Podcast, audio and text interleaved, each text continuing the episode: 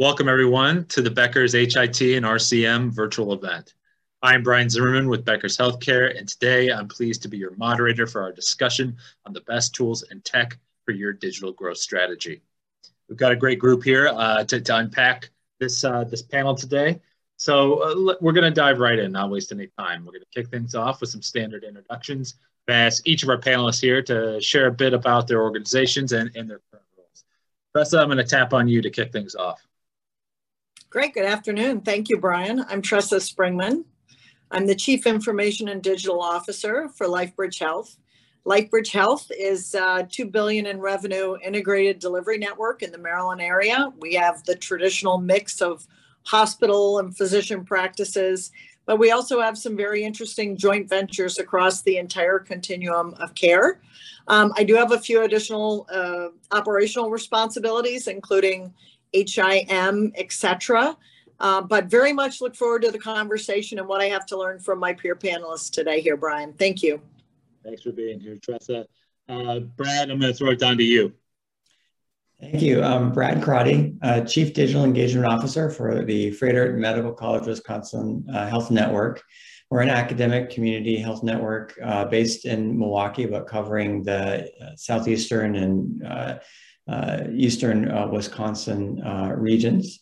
we're an academic medical center as, as well. And we do have, um, one thing I'll just add is I also serve as our chief medical officer for Inception Health, which is a, a subsidiary that the health network formed uh, for digital transformation. So that may uh, come up in our discussion today as well.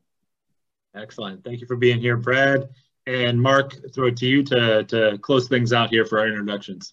Great, thank you, Brian. Um, Mark Holman, I am the Chief Innovation and Transformation Officer at JPS Health Network.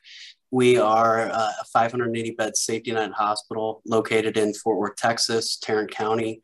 Um, we are a growing county and therefore we are a growing hospital system. Um, we've got a bond program that we're currently um, currently in the midst of trying to build a new facility as well as new uh, array of ambulatory um, settings in addition to that main campus. And then we've got a fairly sizable physician practice known as Acclaim where we've got about 530 clinicians that uh, are a part of it at this point in time.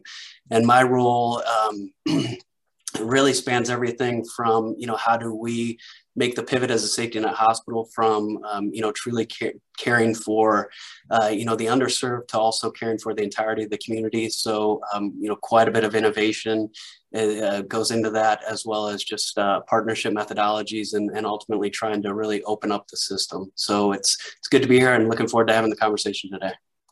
Absolutely. Mark thank you for being here. And let, us dive right into that conversation. And mark i'm going to pick on you uh, stay with you for this first question here so you know, every every organization's di- digital growth journey is not the same uh, necessarily. So I'm going to ask each of you to describe your own organization's digital transformation journey.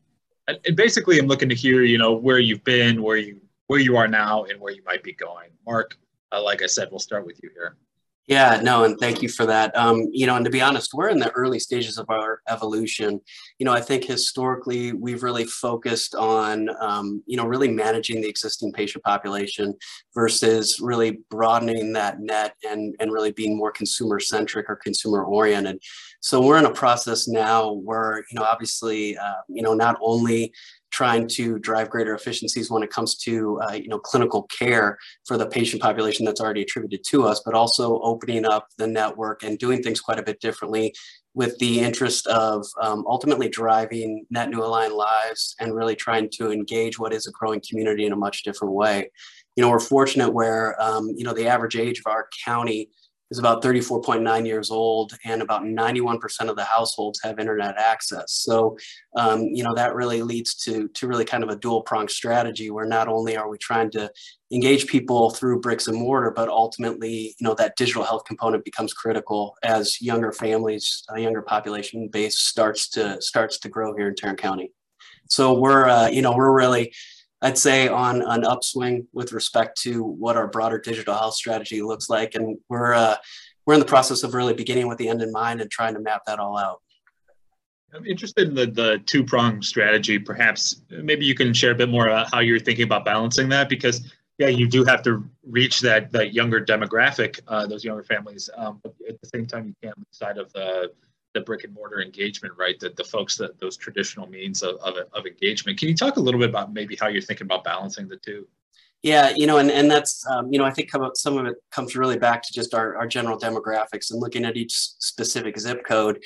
You know, we do have um, quite an extensive uh, base of, I'd say, historical patients that, you know, not only depend on us, um, you know, through that bricks and mortar approach, but then at the same time, those same zip codes, you know, are pivoting and we're starting to see that younger population move in that, um, you know, might not necessarily be aware of JPS or, um, you know, or our physician practices. And therefore you know, really that digital marketing strategy and digital footprint really become critical in engaging them in a different way, you know, that maybe they're more accustomed to.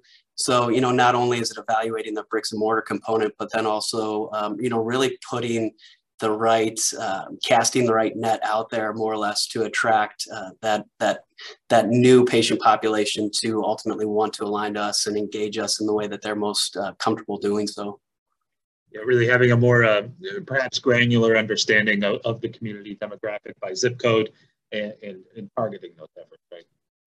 100%. Thank you, Mark.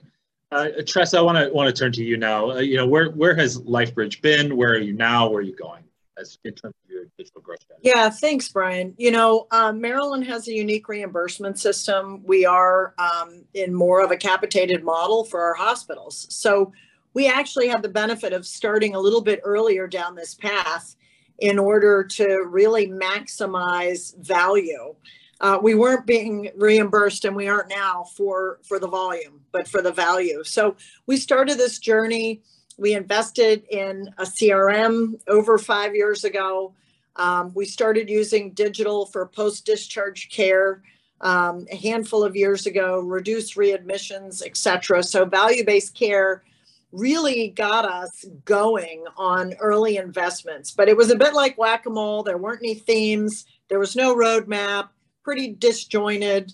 Um, so a couple of years ago, we, we decided we better get a little bit more organized. It felt like those days that I remember 25 years ago in our hospitals where we had a point solution for everything, but no platforms, no real themes. And so last year, we spent time working with a framework, uh, a capability model around digital. We did a current state assessment. We developed a roadmap. We became much more thoughtful about identifying um, investment categories that really would track to our strategy. So this past year, um, and despite of